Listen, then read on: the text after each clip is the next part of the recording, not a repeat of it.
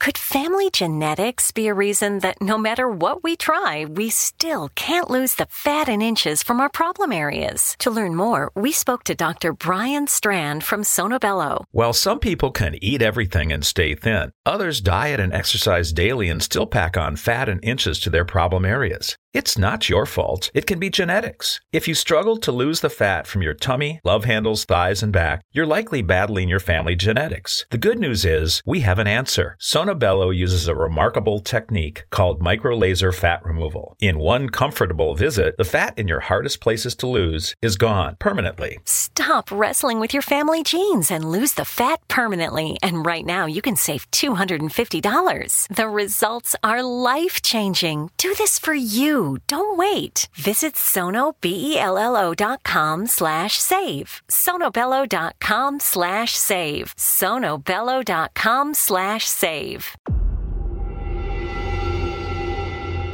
Whether you're a skeptic or a believer, join me, Rob McConnell, as together we'll investigate the world of the paranormal and the science of parapsychology here on the Zone Radio TV show on XZBN and the Zone TV channel on Simul TV. Since 1990, the X Zone Radio TV show has been the place where people dare to believe and dare to be heard. Together, we'll investigate UFOs, aliens, ghosts, Bigfoot, psychic phenomena, lake monsters, conspiracy theories, government cover ups, the truth embargo, alien abductions, ESP, haunted locations from around the world, and so much more. With over 28 years of broadcasting and more than 4,500 individual guests, the X Zone is truly a place where fact is fiction and fiction is reality, as evidenced by the credibility, integrity, and professionalism of the guests that we bring to our international audience. If you have seen a UFO, had a close encounter, seen a ghost, Bigfoot, lake monster, or a story that you would like to share or have investigated, contact me, Rob McConnell, by sending me your email to xzone at xzoneradiotv.com, or you can call toll free 1 800 610 7035 extension 143 and on Skype X Zone Radio TV. For more information on the Zone Radio TV show with yours truly, Rob McConnell, visit www.xzoneradiotv.com or www.xzonetvchannel.com or simultv.com and xzbn.net. Until next we meet here in the X Zone from our broadcast center and studios in Hamilton, Ontario, Canada, always remember X Zone Nation. Keep your eyes to the sky and your heart in the light.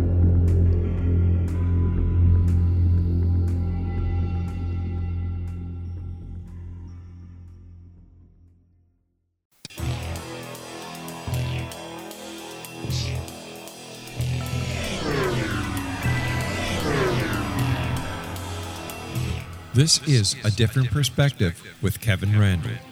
A retired U.S. Lieutenant Colonel, Kevin Randle has been studying UFOs for nearly 50 years. Kevin has investigated some of the most famous UFO cases in the world and has been consulted for dozens of documentaries about UFOs. Considered one of the leading experts into the Roswell UFO crash of 1947, Kevin has written more than 25 books about UFOs, including the recently published Roswell in the 21st Century. Now, here is the host of A Different Perspective, Kevin Randle.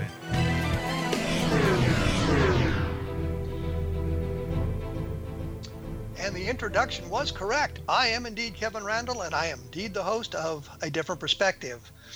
This is a uh, special report with Terry Lovelace, who will join us in just a moment. I just wanted to make a couple of statements here. First, the bad news this will probably be the last special report. I had uh, started these a number of months ago when uh, the mood moved me to do a program about some aspect of the UFO community. For example, Christopher Montgomery had said some things about me that were untrue, so I wanted to interview him on the radio and get his perspective on these sorts of things and maybe clear up some of the problems. And then there other things came up that were interesting. We had uh, Keith uh, on the show talking about Treasure Quest because I was interested in his perspective on the reality of that program. But in the last uh, month, and now moving into May uh, later on, I've noticed we're doing these things practically every week again.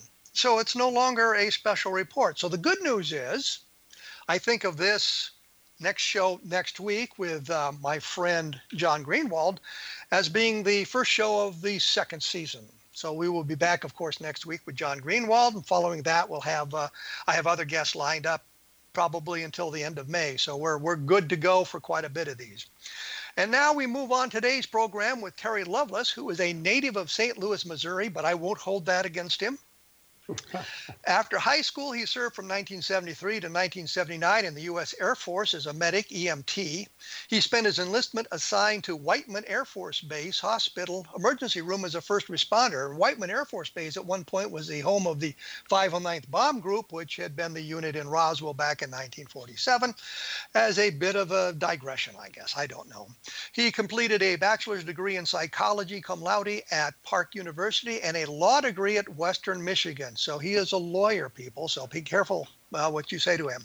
He was admitted to the bar and practiced law in Michigan, Vermont, and the U.S. territory of American Samoa.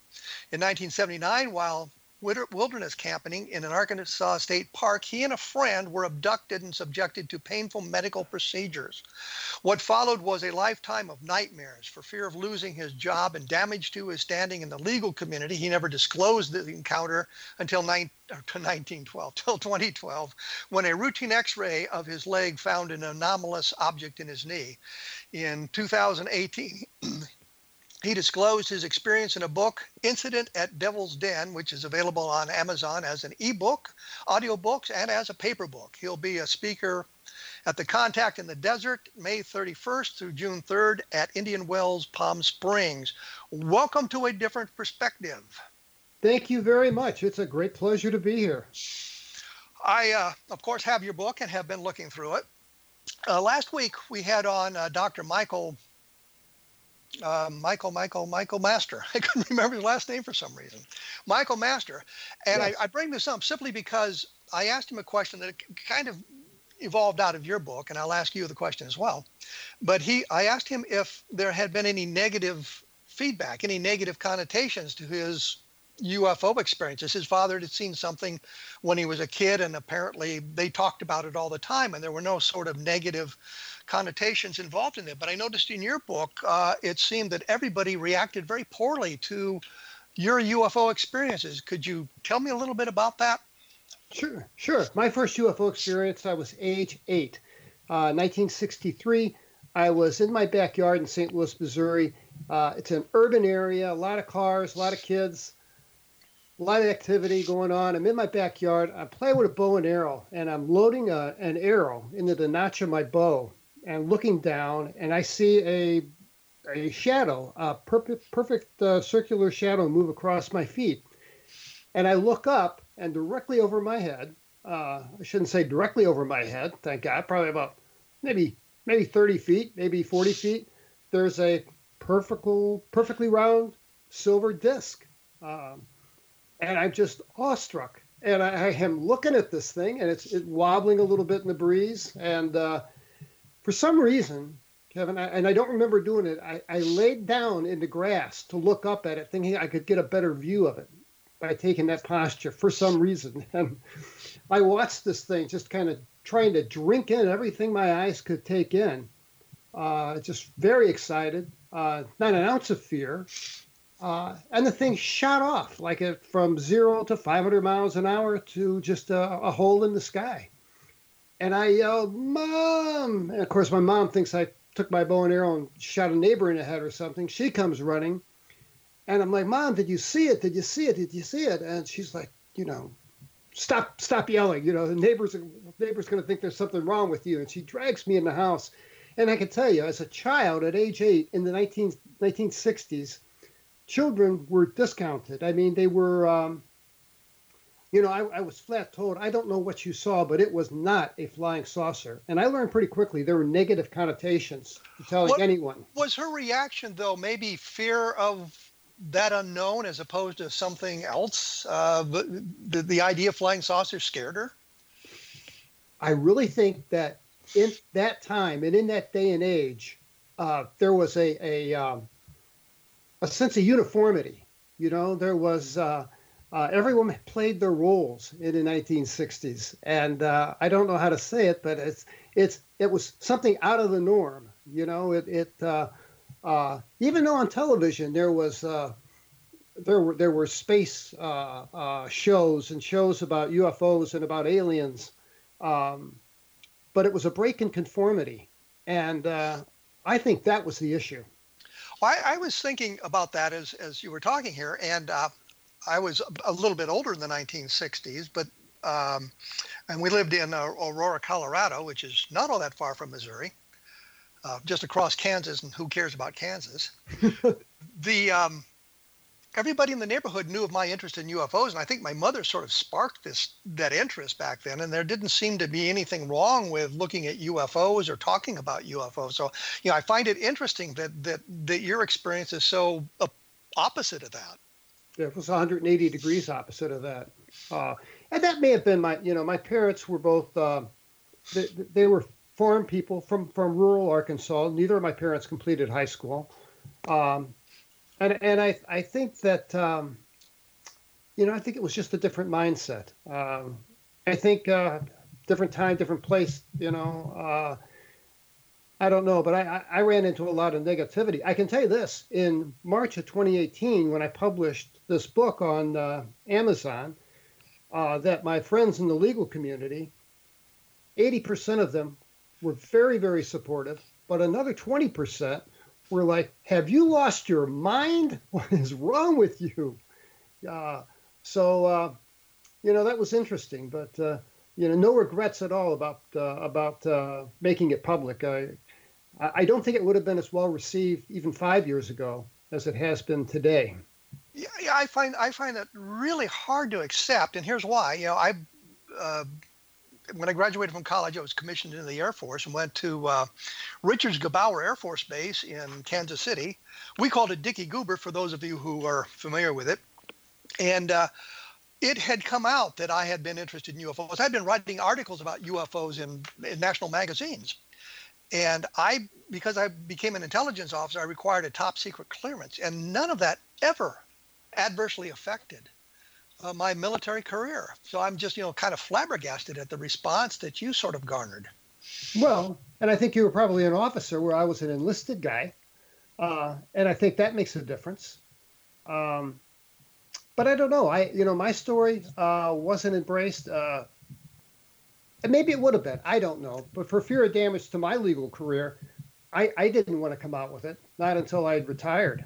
Uh, well, I'm, I'm not thinking. I'm just thinking that that the responses that I held, and and, and when I got to Richard Gebaur. Could family genetics be a reason that no matter what we try, we still can't lose the fat and inches from our problem areas? To learn more, we spoke to Dr. Brian Strand from Sonobello. While some people can eat everything and stay thin, others diet and exercise daily and still pack on fat and inches to their problem areas. It's not your fault. It can be genetics. If you struggle to lose the fat from your tummy, love handles, thighs, and back, you're likely battling your family genetics. The good news is we have an answer. Sono Bello uses a remarkable technique called microlaser fat removal. In one comfortable visit, the fat in your hardest places to lose is gone permanently. Stop wrestling with your family genes and lose the fat permanently. And right now, you can save $250. The results are life changing. Do this for you don't wait. Visit sonobello.com slash save. sonobello.com slash save. sonobello.com slash save.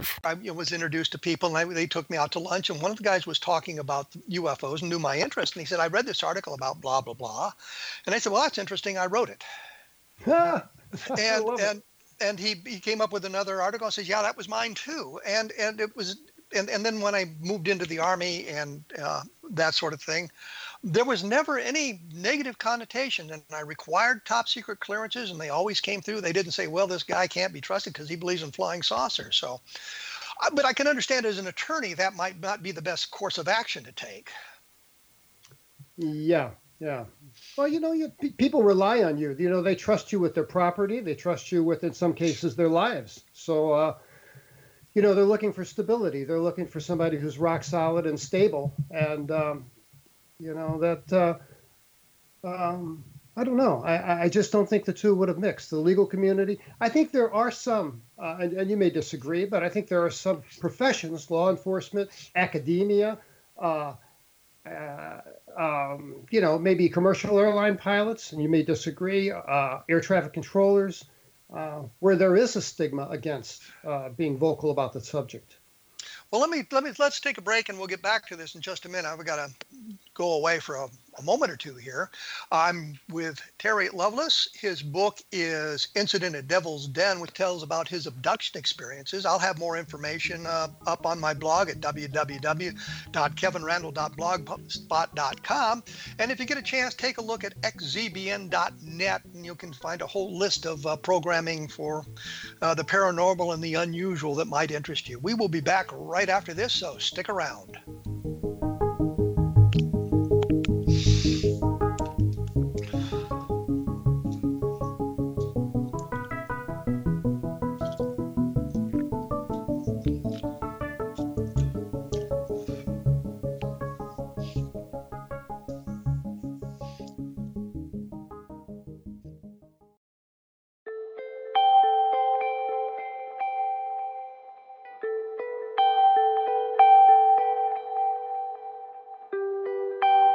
It's hard to listen to the news without realizing we're living in volatile, unprecedented times.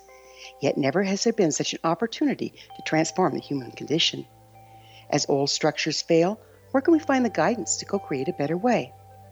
Find Your Path Home is an ever evolving, leading edge information, education, and healing resource center designed to support and guide you on your path to unity and enlightenment. Based on sound principles employed by shaman worldwide, we provide techniques that can support you through the current transitions, offering online shamanic classes, international long distance shamanic healing sessions, complimentary Mission Evolution radio episodes and Stairway to Heaven TV vignettes, seminars, retreats, and much more. All of this can be found on findyourpathhome.com. So I was watching the X Zone TV channel last night when I was abducted by aliens, and they kept repeating to me over and over again, simultv.com, simultv.com. What's simultv.com? That's what I asked them. They had it written on the side of their UFO. How do you spell that? UFO. No, I mean simultv.com. S-I-M-U-L-T-V.com. S-I-M-U-L-T-V.com. Right. S-I-M-U-L-T-V.com. Interesting that you were abducted by aliens in a simultv.com UFO last night. Oh, yeah? Yeah. Now that you mention it, I remember now last night I was awakened from a deep sleep. My great grandmother was standing there. She said she come from the hereafter to tell me about simultv.com. She even spelled it out for me. S-I-M-U-L-T-V.com, sonny boy. S-I-M-U-L-T-V.com. S-I-M-U-L-T-V.com, sonny boy. Wow. Yeah. Guys, you'll never guess what my psychic guru just told me. S-I-M-U-L-T-V.com. Exactly. Are you guys psychic too? Of course. We all know about simultv.com. S-I-M-U-L-T-V.com.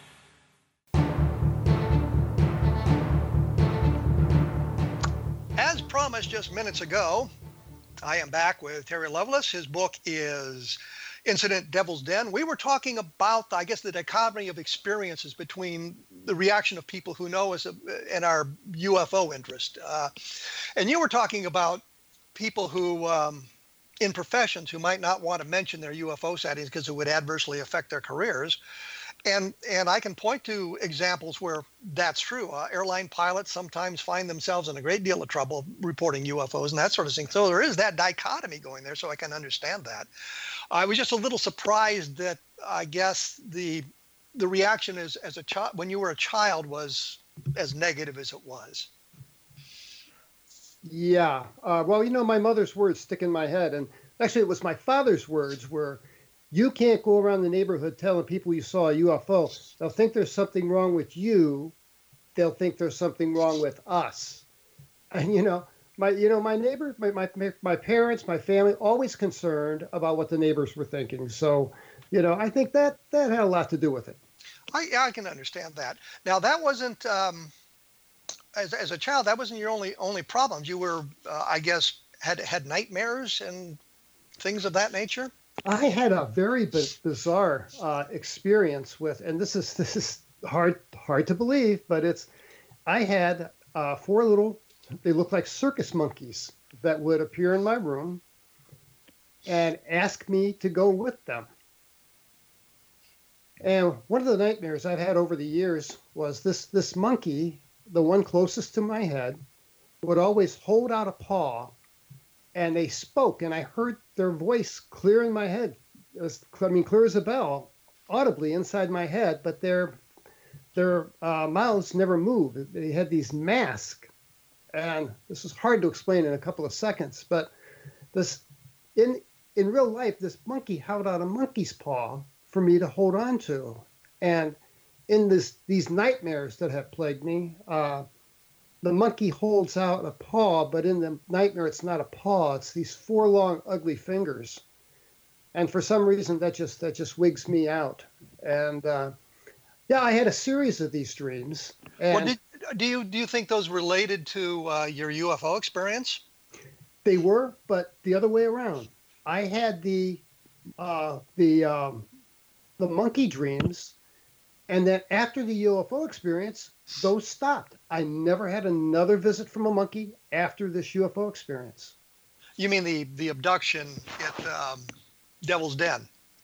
Well, well, yeah, yeah, but I mean, as, as I meant I meant your I meant your sighting, your sighting, and and did that kind of relate to the sighting you had as an eight year old? Um, I'm not sure. I, I thought did did 1977. What, no, you you said that as an eight year old boy you'd you'd seen this craft over you and then the, the the dreams the monkey dreams started and i just wondered if those dreams might have been related to that sighting as as an eight year old yes i think so absolutely um were they uh, well i guess the, the problem are you familiar with hypnagogic and hypnopompic uh, hallucination i am i'm familiar with, with okay. both yes okay and for the for the listeners these are um hallucinations that are um, connected to sleep paralysis, a, a, state of either falling asleep or waking up. You find yourself in a state of paralysis, unable to move. And about 80% of the time, there's a feeling of an entity of some kind in the room. They're usually short lived. And once you can move something, uh, it breaks the spell and everything is back to normal. And I just wondered if this could be a manifestation of something like that. Well, you know, that would make sense because as a child, as soon as the click of the hall light went on, the monkeys would vanish in a twirl of shadows. So, in that regard, that's very possible. You know, and I go out of my way in my book to try to be as objective as possible. You know, these are my experiences. This is what happened to me. Um, but I can't really draw any conclusions and say, you know, these these were monkeys or these were these. This was just my experience. Now, you know, my 1977 event, that was a, very different story. Um, well, let's jump to that then. Um, you know, it's a possible that, that the, the monkey dreams were some kind of a hypnopompic or hypnagogic hallucination. Maybe not. We don't know. Let's move to the 1977 event. What get us get us involved in that? Sure, sure. Uh, I'd worked with a uh, my best friend in the world. Uh, we worked night shift at the emergency room, drove an ambulance, and uh, we worked 11, uh, 11 p.m. to 7 a.m. that night shift because I was taking evening classes at the college and he liked to watch the night sky. He was an amateur astronomer. So the night shift just kind of fit and we became the best of friends. This, this was this was while you were still in the Air Force. This yes, on active duty, 1977. Okay. Two years left in my enlistment, and my buddy comes up to me. I call him Tobias or Toby in the book. Toby comes up to me and says, "Hey man, I got an idea. Let's go camping." And I'm like, Toby, are you nuts, man? Because neither one of us, I, I, said, we're city kids, Toby. I grew up in St. Louis City. He came from Flint, Michigan. We'd never been camping in our lives. Well, let me let me break in here just to make a comment because as an old army guy, yeah. uh, we did camping and it's never been exciting for me. I do not want to go camping if I can ad- avoid it at all possible. My idea of roughing it is staying in a Ramada Inn without a remote control for the TV and no premium channels, no HBO. That's my idea of roughing it. Okay, so you're he decides you guys should go camping, and uh, you're in Arkansas. Yes, yes, and, we did, uh, and we didn't. we didn't want to spend the night in the campground because he needed a place without light pollution, and I wanted. I was a photographer, uh, amateur photographer, and I had some new telephoto lenses I wanted to try out. We wanted to be uh, wilderness. We wanted to make this a wilderness adventure. So we trespassed, and we went deep into the heart of um, of uh, Devil's Den Park, uh, past you know past the chains in an area where we weren't supposed to be. But we found a beautiful spot of high ground and uh, made camp on top of this spot of high ground. And there were a series of missteps I won't go into. Um, but to, to jump to the heart of the thing, we're, we're sitting around the campfire. Uh, and I remember thinking, you know, this must be the allure. This must be what people like about camping, because up to that point, it was it was, know, it was fairly pleasant. And that's when my my uh, buddy turns his head to the left and he says, "Hey, man, were those were those there before?" And he's looking at something, and I'm like, well, "What are you talking about?" And he points out to me, and there were three bright stars. Kevin, they were about as bright as the North Star, each one. They were on the western horizon. They were too far above the horizon to have been like from a road or a parking lot, and they were uh, stationary. And that triangular configuration didn't hit, didn't fit any airplane, aircraft headlights that we could think of. So we're looking at this thing, trying to figure out what, it could be, um, and it moved. And they moved in unison. And at first, they turned like they were on an axis and they rotated about three quarters of a turn. And we are excited. We are uh, going crazy. And uh, while we're talking about this, then it starts to climb higher into the sky. And I should mention that um, immediately, uh, just minutes before he saw these stars, I noticed a change in the uh, the vibe of the campground. I don't know how to describe this, other than it was just a sensory change. It was, um, and, and I know it sounds cliche. I swear it's true.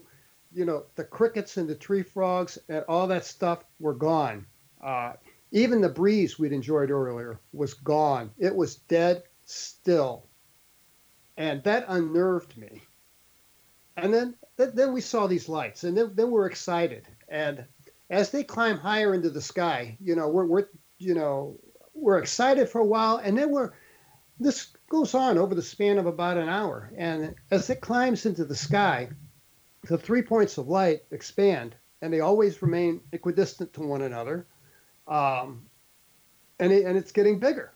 Uh, and it's climbing into the night sky. And I, I asked my buddy Toby, who's the astronomer, I'm saying, like, Toby, are these things are these things in our atmosphere? Are they like at uh, you know cruising altitude, or are they?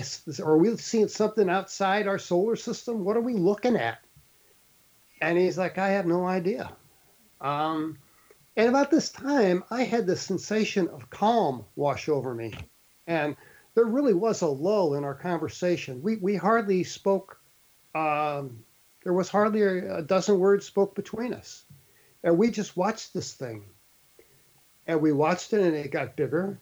And I, I, again is it it was a beautiful night. There were just a billion stars out. And uh, it was moving and it would occasionally turn and do like somersaults. And but it was moving with purpose it wasn't just tumbling through the air and it sure enough it the area inside the three stars was jet black much darker than the surrounding blue sky of the night. So we knew we were looking at a solid object. And the, the closer it got, the more sedated I felt. Um, and not only sedated, but almost disinterested to a point. Um, inappropriately disinterested. I, I, don't understand that. I don't understand it to this day. Uh, but instead of being, uh, we, we were just inappropriately disinterested. I'll leave it late at that. Uh, and it moved across the meadow. We were we were sitting on top of this big open field uh, on high ground. And let me let me interrupt here because I'm going to have to take a break. Sure. and we'll get to the object actually getting to you in the next segment here, and what happens when it gets close enough to interact with you. Um, I'm joined with by Terry Lovelace. The book is Devil Incident at Devil's Den. I don't know why I just want to say Devil's Den. Uh, my blog is www.kevinrandle.blogspot.com, which talks about lots of UFO related things and um, mysteries of lost gold and buried treasures as well for some bizarre reason. I don't know how I got into that. uh, we are on the X Zone Broadcast Network, and we will be back right after this, so stick around.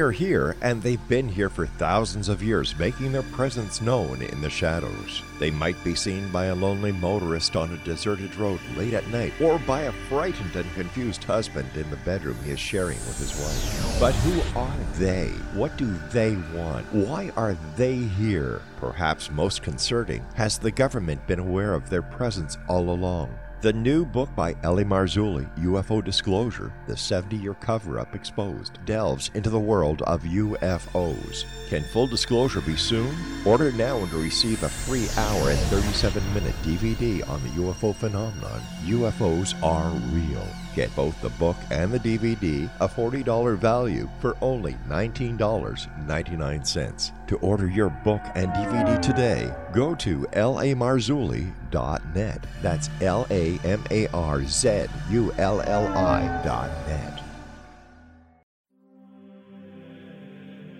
Rob McConnell here, presenting an overview for Nicholas Paul Jennings, author of a fascinating book, Amen. It presents facts revealed by Egyptologists, facts that enable us to understand why Amen is the beginning of creation of God. It provides recommendations for religious leaders of the major religions to unify their beliefs and teach the Word of God. Love one another. Amen informs people how mankind conceived God.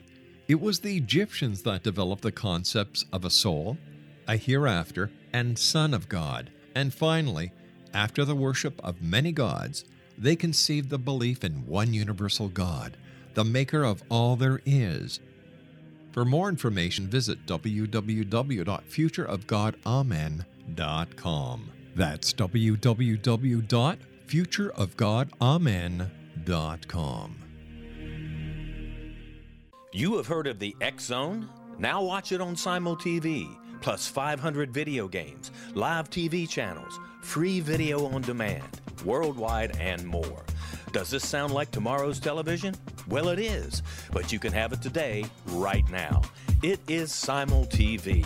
Simul TV offers what the others only wish they could provide 15 exclusive channels like X Zone, Sci Fi, and Horror. We are worldwide. No other provider offers that. 500 built in video games. No need to have an extra expensive system. We have them included. Free video on demand. Live streaming events from around the world.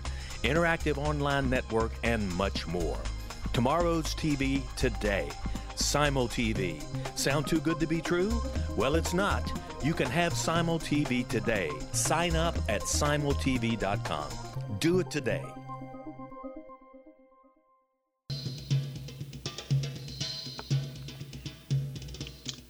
Sometimes I just want to listen to the bumper music rather than get back into the program. But I know people want to listen to my dulcet tones. So I'm back. I am joined by Terry Lovelace. We were talking about his experiences, uh, the incident at Devil's Den. He's got the UFO sighted. It's uh, got three lights. There's a black shape behind the lights. It's coming toward him. He's relaxed. Let's get into the real meat of this. The, the object obviously approaches close enough. You guys are you guys interact with it in some fashion. Go. We do. There's a shadow. It gets close enough that we see a dark shadow move across that meadow, and then this thing stopped. Uh, and I might mention that there, there, were those three points of light that were so bright. Uh, once it hit it, it, its ceiling, it dimmed those lights down. Um, so uh, when it when it descended, it was about three thousand. I'm guessing three thousand feet over our head, and it was enormous. Um, and we couldn't see anything but the bottom of it, of course. And the um, the lights on three points were dim at this point. and we are just we're stunned. We're stunned, but we're also um, I, I, I want to say sedated. Uh, we weren't we weren't flipped out. I mean, uh, it, it was it was just an odd experience. And while we're sitting there, my friend Toby picks up a flashlight and says, "I'm going to try to signal it." And you know, I was too far away to snatch it out of his hand, and he held it above I, his head. I was going to say, haven't you guys ever seen a horror movie? The last thing you want to do is signal the thing that's coming at you. Yeah, yeah. I mean, so, but he does. And as soon as he does, a light from the center of this thing shoots down, and it's a visible beam of light, and it's a white light. It's like it's like a, like a searchlight cutting through thick fog, where it's a visible beam. That's what this was like, uh, and it was only about six inches in diameter, and it landed square in the center of our campfire for some reason and we could follow it because it was a visible stream of light. We could follow it. It just became a white line because as it got further up into sky. Uh, but we could see that it went to the center of this triangle that was over our heads, and we're both looking at that, and I don't think we said a word. And it was on there for maybe a minute, maybe two, and then it it it's gone. It just like like someone flips a switch and it's off. And then in its stead, there comes this uh, a laser, what I call a laser. In 1977, lasers were a brand new concept. Uh, and this this purplish red light uh, can, comes from the same center of the uh, underneath of the ship. Uh, at least we assume that's where it's from. It's so small, uh, but it, but it's very bright. It's visible in the night sky, and it would hit a spot in the campsite and then turn off and then turn back on in another area and then flip off and then turn back on in another uh, and then do that repetitiously over and over and over again quickly. So it gave the illusion that this this light was dancing all around the, the campsite. And i remember thinking the thing is scanning us. And it hit me in the head and the chest and i know it hit my buddy. And i didn't feel any sensation whatsoever and it struck my car, struck the tent. It just kind of danced around the campsite, and this lasted for a couple of minutes, maybe. Uh, and then it it turns off, and we're sitting there just stunned, uh, and just not not not with it. And my my friend says, "Show's over," and we picked up our, our yellow inflatable air mattresses and we went inside our tent threw them down, and I didn't bother to take off my boots or anything. I fell on top of my mattress, and I was out. And the next thing that I remember was uh, lights, light green, blue, yellow, brilliant lights. I mean, like light up a ballpark kind of lights. And uh, coming through the, the canvas of the tent. And I wake up but I, am I'm not with it. I'm not I'm not myself. I'm out of I'm out of it. And I, I remember thinking, what, what, what, where am I? What is this? My first thought was these must be overhead lights from a park ranger's truck or something. And there's a hum, there's a mechanical noise, and I'm thinking a generator maybe, a generator in the back of a park ranger's truck. I don't know. And uh, and then one of these flashes of lights, I can see my buddy Toby is on his hands and knees. It's a tiny tent, and he's peeled back his flap and he's looking out. And uh, in one of these flashes of light, I could see um, uh, Toby's African American, and there were these tracks of tears. And when the light would hit, they were very visible on his face. And and that that wigged me out. I thought, my God, what could make this guy move this guy to tears? And that scared me. And I'm like, Toby, what is it, man? What's what what's out there? And he's like, Shh, they're still out there. They're still out there. And he's trying to get me to be quiet. And he's hyperventilating. And I'm like, Toby, you got to slow your breathing down, man. Um, I get to my knees. I realize I'm in a lot of pain. My every bone in my body aches. I get to my knees. I flip back this my portion of the tent a couple inches, and I look out. And in this meadow, there are maybe a dozen, maybe 15 of these little kids, what I took to be little kids. and they're paired up in twos and threes, and they're milling around the uh, the uh, uh, this meadow. And we had heard before I got to my knees, I had heard rustling of leaves and things outside the camp the campsite. So they were they were out there, and I'm like, Toby, what, what, what's the deal, man? What are these little kids doing out there? And uh, I'm still in a fog. And Toby says to me, he says, man, those ain't no little kids, Terry. They took us. Don't you remember? And then I did. And I didn't have this, you know, this linear memory of what happened. What so you, so you you woke up and the abduction had taken place. Correct.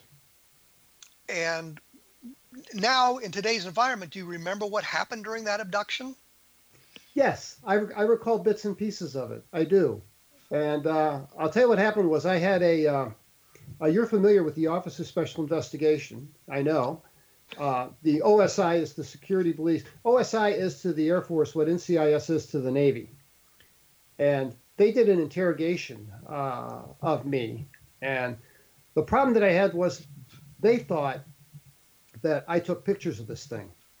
You know, I had this this uh, reputation of being a photographer in the hospital squadron, and you know, I left my camera at home. And Wait, you know, well, let me let me interrupt because you've you've gone off on a couple of tangents here, and I have. It's, it's a bit confusing for me, and I'm going to run out of time for the whole show if I'm not careful here. Yes. Uh, so let's deal with the abduction aspect of it right now. Do you remember being on the ship or in the craft or whatever? I do. I do. I, I have several memories of being and in the ship. What did you What did you see? Here's what I saw. The inside of the ship looked twice or three times as big as the outside looked. I mean, this thing was as big as a five-story office building. Inside, it looked like a like a stadium. It was incredible because it didn't match. Also, uh, I was nude and I was standing next to my buddy, and we were holding our clothes in our hands, and we were frozen and I couldn't move anything except my eyes. And my eyes are darting all around, and I'm trying to take in as much of this thing as I can. And I have some memories. I've drawn some images of it. Um, luckily, I drew them back in 1978 and kept the drawings. Um, and uh, I saw this guy. There were these little gray guys running around. Um, and I think those things, by the way, I think they're robots. I don't think they're living beings. I think there's some kind of AI and biological blend.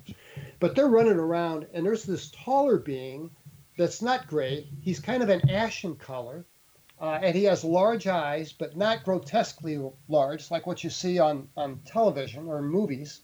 And I'm straining my eyes to the left to see him because he's obviously in charge. And he, I think, just by happenstance turns toward me, and we locked eyes for a second. And oh my God. And in that second, this guy was in my head. I mean, he knew me. I mean, he knew who I was. He knew my secrets. He knew my wife. He knew everything about me. And I just got mirrored back from him in his black eyes, uh, just nothing but raw intellect. It was, it was, it was frightening, and it's, it's the centerpiece of, of a nightmare that I've had for 40 years. It's, it's, it was extremely um, frightening experience. I also recall uh, some images from inside the ship. There was a design uh, like a like a uh, like a tree branch, and I, I I'm told it's a fractal pattern. Uh, for those who understand fractal geometry, uh, and I also there were other human beings inside the ship. Now there were about six or seven of these guys that wore tan colored, sand colored flight suits. They were definitely human beings. Uh, and they had orange circular insignias on their on their shoulders and where their name tag uh, would be across their chest. And these people ignored us, absolutely would not make eye contact with us. They were young guys in their 20s. One of them was a female, a young uh, a Latino woman, short, petite, uh, hair in a ponytail. Uh, and this one guy is, uh, I know that they were crew members of the ship because the one guy had a panel on the side of the thing open and he was doing something inside this panel. So well, let me let me interrupt here because once again we we've come up against a break, so we have to go along go sure. ahead with that. Um, we're talking with Terry Lovelace about his abduction experiences. We finally got him onto the ship here, And we're about to run out of time completely for the show, so we'll have to speed it up. And I also want to explore the idea of the OSI interrogation uh, that took place, because that's interesting when you relate it to some other UFO cases. The book is called Devil's Den. Uh, I'm sorry, Incident at Devil's Den. It's on Amazon. It's an ebook. You can get it as an audiobook and a paperback.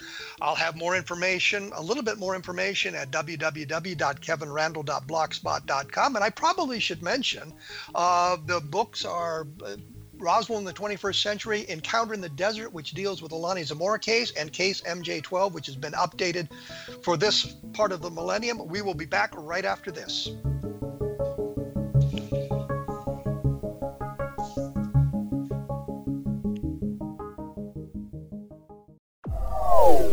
They are here, and they've been here for thousands of years, making their presence known in the shadows. They might be seen by a lonely motorist on a deserted road late at night, or by a frightened and confused husband in the bedroom he is sharing with his wife. But who are they? What do they want? Why are they here? Perhaps most concerning, has the government been aware of their presence all along? The new book by L.A. Marzulli, UFO Disclosure, the 70 year cover up exposed, delves into the world of UFOs. Can full disclosure be soon? Order now and receive a free hour and 37 minute DVD on the UFO phenomenon. UFOs are real. Get both the book and the DVD, a $40 value, for only $19.99. To order your book and DVD today, go to lamarzulli.net. That's L A M A R Z U L L I.net. So I was watching the X Zone TV channel last night when I was abducted by aliens, and they kept repeating to me over and over again, simultv.com, simultv.com. What's simultv.com? That's what I asked them. They had it written on the side of their UFO. How do you spell that? UFO. No, I mean simultv.com. S-I-M-U-L-T-V.com. S-I-M-U-L-T-V.com. Right. S-I-M-U-L-T-V.com. Interesting that you were abducted by aliens in a simultv.com UFO last night. Oh, yeah? Yeah. Now that you mention it, I remember now last night I was awakened from a deep sleep. My great grandmother was standing there. She said she come from the hereafter to tell me about simultv.com. She even spelled it out for me. S-I-M-U-L-T-V.com, sonny boy. S-I-M-U-L-T-V.com. S-I-M-U-L-T-V.com, sonny boy. Wow. Yeah. Guys, you'll never guess what my psychic guru just told me. S-I-M-U-L-T-V.com. Exactly. Are you guys psychic too? Of course. We all know about simultv.com. S-I-M-U-L-T-V.com.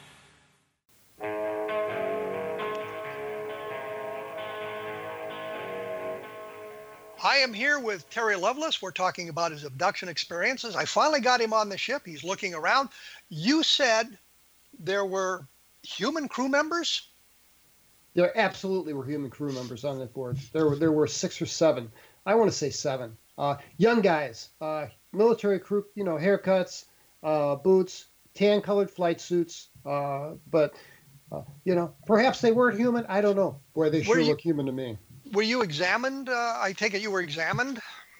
I was. I was. That was part of the. We were standing there nude, holding our clothes, and again, at, at one point, Toby's standing next to me. At the next point, he's not, and then I can hear him screaming, and I can hear just hear him screaming, and I, that and that scares me to death. And I heard a woman screaming, and then I recall being uh, manhandled under this table. I shouldn't say manhandled because I was uh, just frozen more or less onto an exam table that was like porcelain uh, in a white room that was incredibly brightly lit, and uh, the table was warm. And I remember thinking I was expecting it to be cold because it looked like porcelain. I thought, oh, there's been other bodies on here, is why it's so warm. And I recall screaming, and I, I, I am in a prone position on my back, and I fill in my lungs with air, and I'm screaming as loud as I can and I can glance down and see my chest rise, and I can't hear anything, but I- I'm screaming at the top of my lungs. And there's this insect looking thing. Uh, I don't know how high this table is off the ground, so I don't know how tall this thing was. But it turned, and when it did, it looked at me, and it had the triangular shaped head, it had the inside multi lensed eyes, bulbous, and it spoke to me telepathically and it said, Why are you screaming? You know we don't hurt you. We, you know we're going to take you back. And it took a green thing, like an appendage, and tapped me on my forehead, and I was out. And that was my last memory aboard the ship. Okay, so you're bet you wake up in the tent. Toby's Wait. looking out out the tent. You see the uh, the creatures, the beings out in the tent. But I want to I want before we run out of time here, I want to get to how did the OSI learn about this? The my guess is the park rangers. I don't know this for certain, but it makes sense that the park rangers, because when we left, when this thing when this thing took off, we ran to my car and we we left our tent, his backpack, we left everything. I took nothing but my keys and my wallet. We were so terrified, and I I drove. We drove back to the base, and it was crazy. There was a change uh, in, in, in our relationship, and that we didn't. There wasn't hardly a word said between us and uh, we were ordered actually to have no contact with one another. And some weeks later, I was called to the OSI office, and they sent a car to pick me up. And uh, first time I'd ever been in a police car, you know, no handles. Uh, well, it was just an odd experience. They took me into OSI headquarters. We walked down a hall that was lined with uh, different offices. Uh, they were little interrogation rooms, A, B, C, D. I was in room D. And the driver who took me there, opened the door, and said, Someone will be with you shortly. And I went in, and the door shut like a bank vault. I knew it was locked.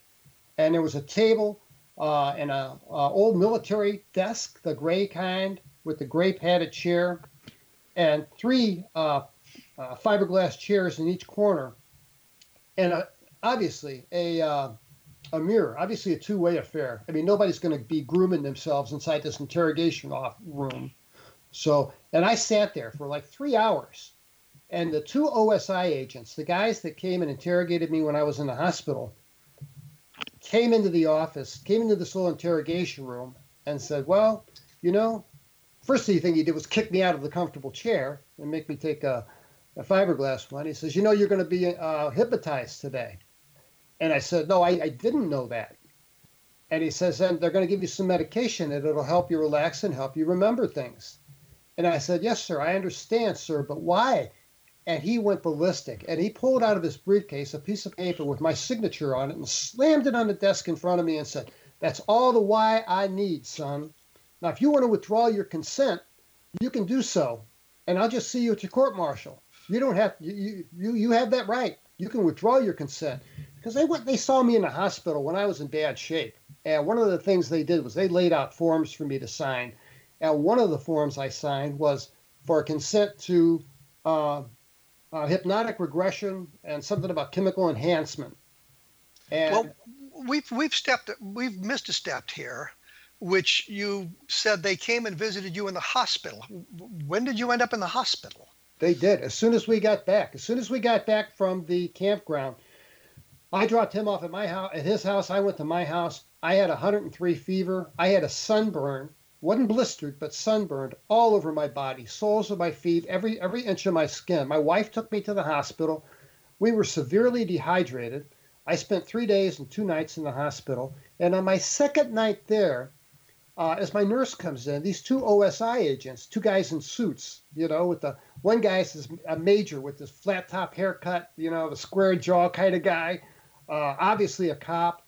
And they came in and they wanted to know you know, what were you guys doing down there? Do you got a little marijuana plot down there? Is that what you were doing down there? Why would you leave your campground in the middle of the night? Uh, and just started firing all these questions at me. Um, and I, and I and I told them every I told them the truth except about the UFO. I, I did not tell them.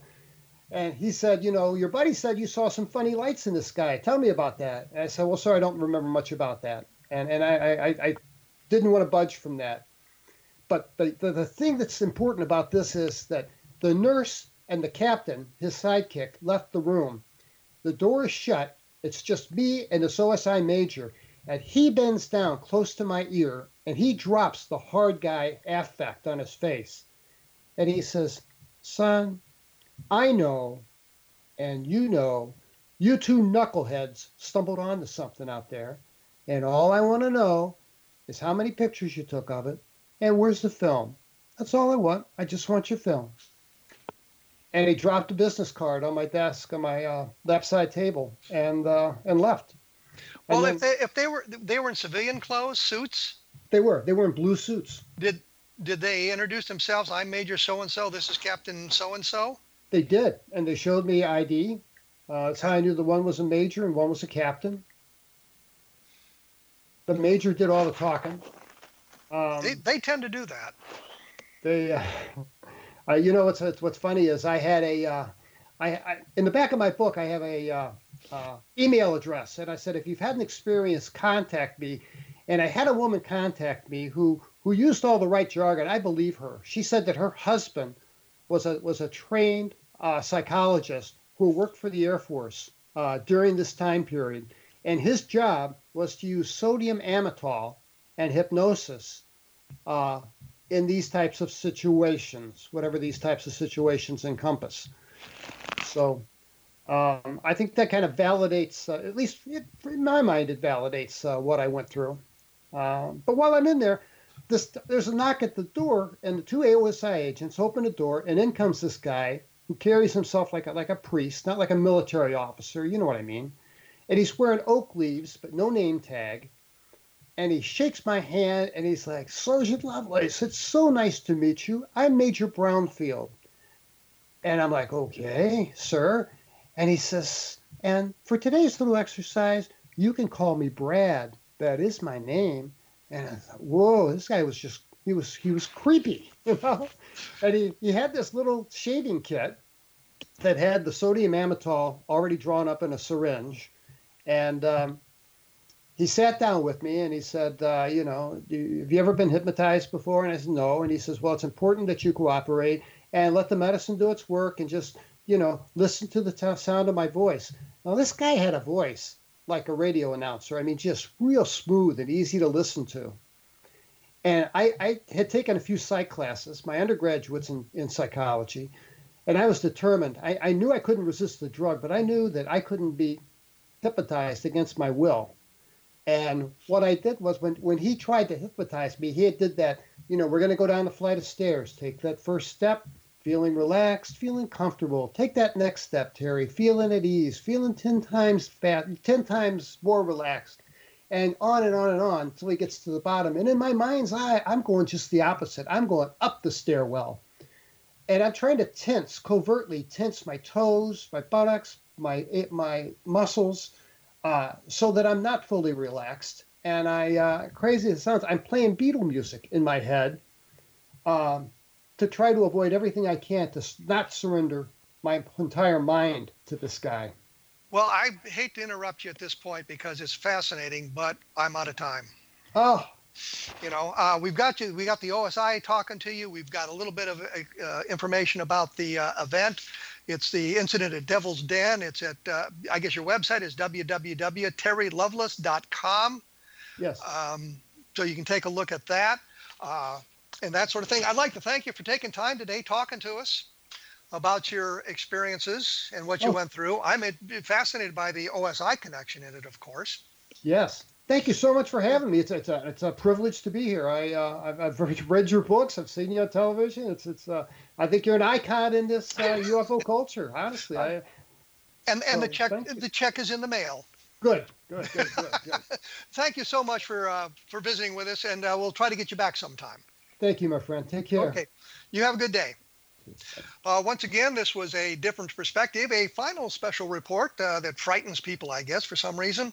Uh, the website for me is www.kevinrandle.blogspot.com. And as I say, take a look at xzbn.net and you'll find a list of different radio programs and different interests of people uh, dealing with the paranormal and UFOs. So you can find other things that may interest you about that. I will be back uh, next week with John Greenewald, and we'll be talking about his his book and the Black Vault. And coming up, I'm going to try to get uh, Robert Charles Cornett on the show, and he and I partnered on some of the early investigations in the Project Blue Book files, and may have been the two first civilians to see it. I will be back in 167 hours with another show, so uh, be looking for us. Thank you.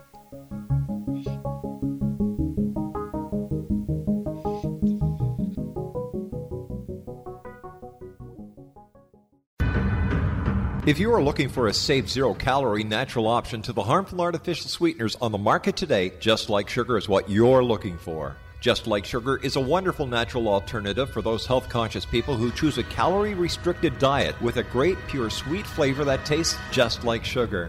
Just Like Sugar is a great natural option for people suffering from diabetes and may be useful in restricted diet programs where standard sugars are not allowed and does not cause a laxative effect of some other sweeteners. Just Like Sugar comprises a perfect blend of chicory root fiber, natural calcium, natural vitamin C, and Just Like Sugar sweetness comes from the natural flavors from the peel of the orange. Just Like Sugar is a natural alternative to harmful artificial sweeteners and will change the way that you believe all natural sweetener products taste. Just Like Sugar is available at your local Whole Foods markets, Wild Oats markets, Henry's, Sun Harvest, and many other fine natural food stores in the U.S., Canada, and worldwide. They are here, and they've been here for thousands of years, making their presence known in the shadows. They might be seen by a lonely motorist on a deserted road late at night, or by a frightened and confused husband in the bedroom he is sharing with his wife. But who are they? What do they want? Why are they here? Perhaps most concerning, has the government been aware of their presence all along? The new book by L.A. Marzulli, UFO Disclosure, the 70 year cover up exposed, delves into the world of UFOs. Can full disclosure be soon? Order now and receive a free hour and 37 minute DVD on the UFO phenomenon. UFOs are real. Get both the book and the DVD, a $40 value, for only $19.99. To order your book and DVD today, go to lamarzulli.net. That's L A M A R Z U L L I.net. You have heard of the X Zone? Now watch it on Simul TV, plus 500 video games, live TV channels, free video on demand, worldwide, and more. Does this sound like tomorrow's television? Well, it is, but you can have it today, right now. It is Simul TV. Simul TV offers what the others only wish they could provide 15 exclusive channels like X Zone, Sci Fi, and Horror. We are worldwide. No other provider offers that. 500 built in video games. No need to have an extra expensive system. We have them included. Free video on demand live streaming events from around the world, interactive online network, and much more. Tomorrow's TV today. Simul TV. Sound too good to be true? Well, it's not. You can have Simul TV today. Sign up at simultv.com. Do it today.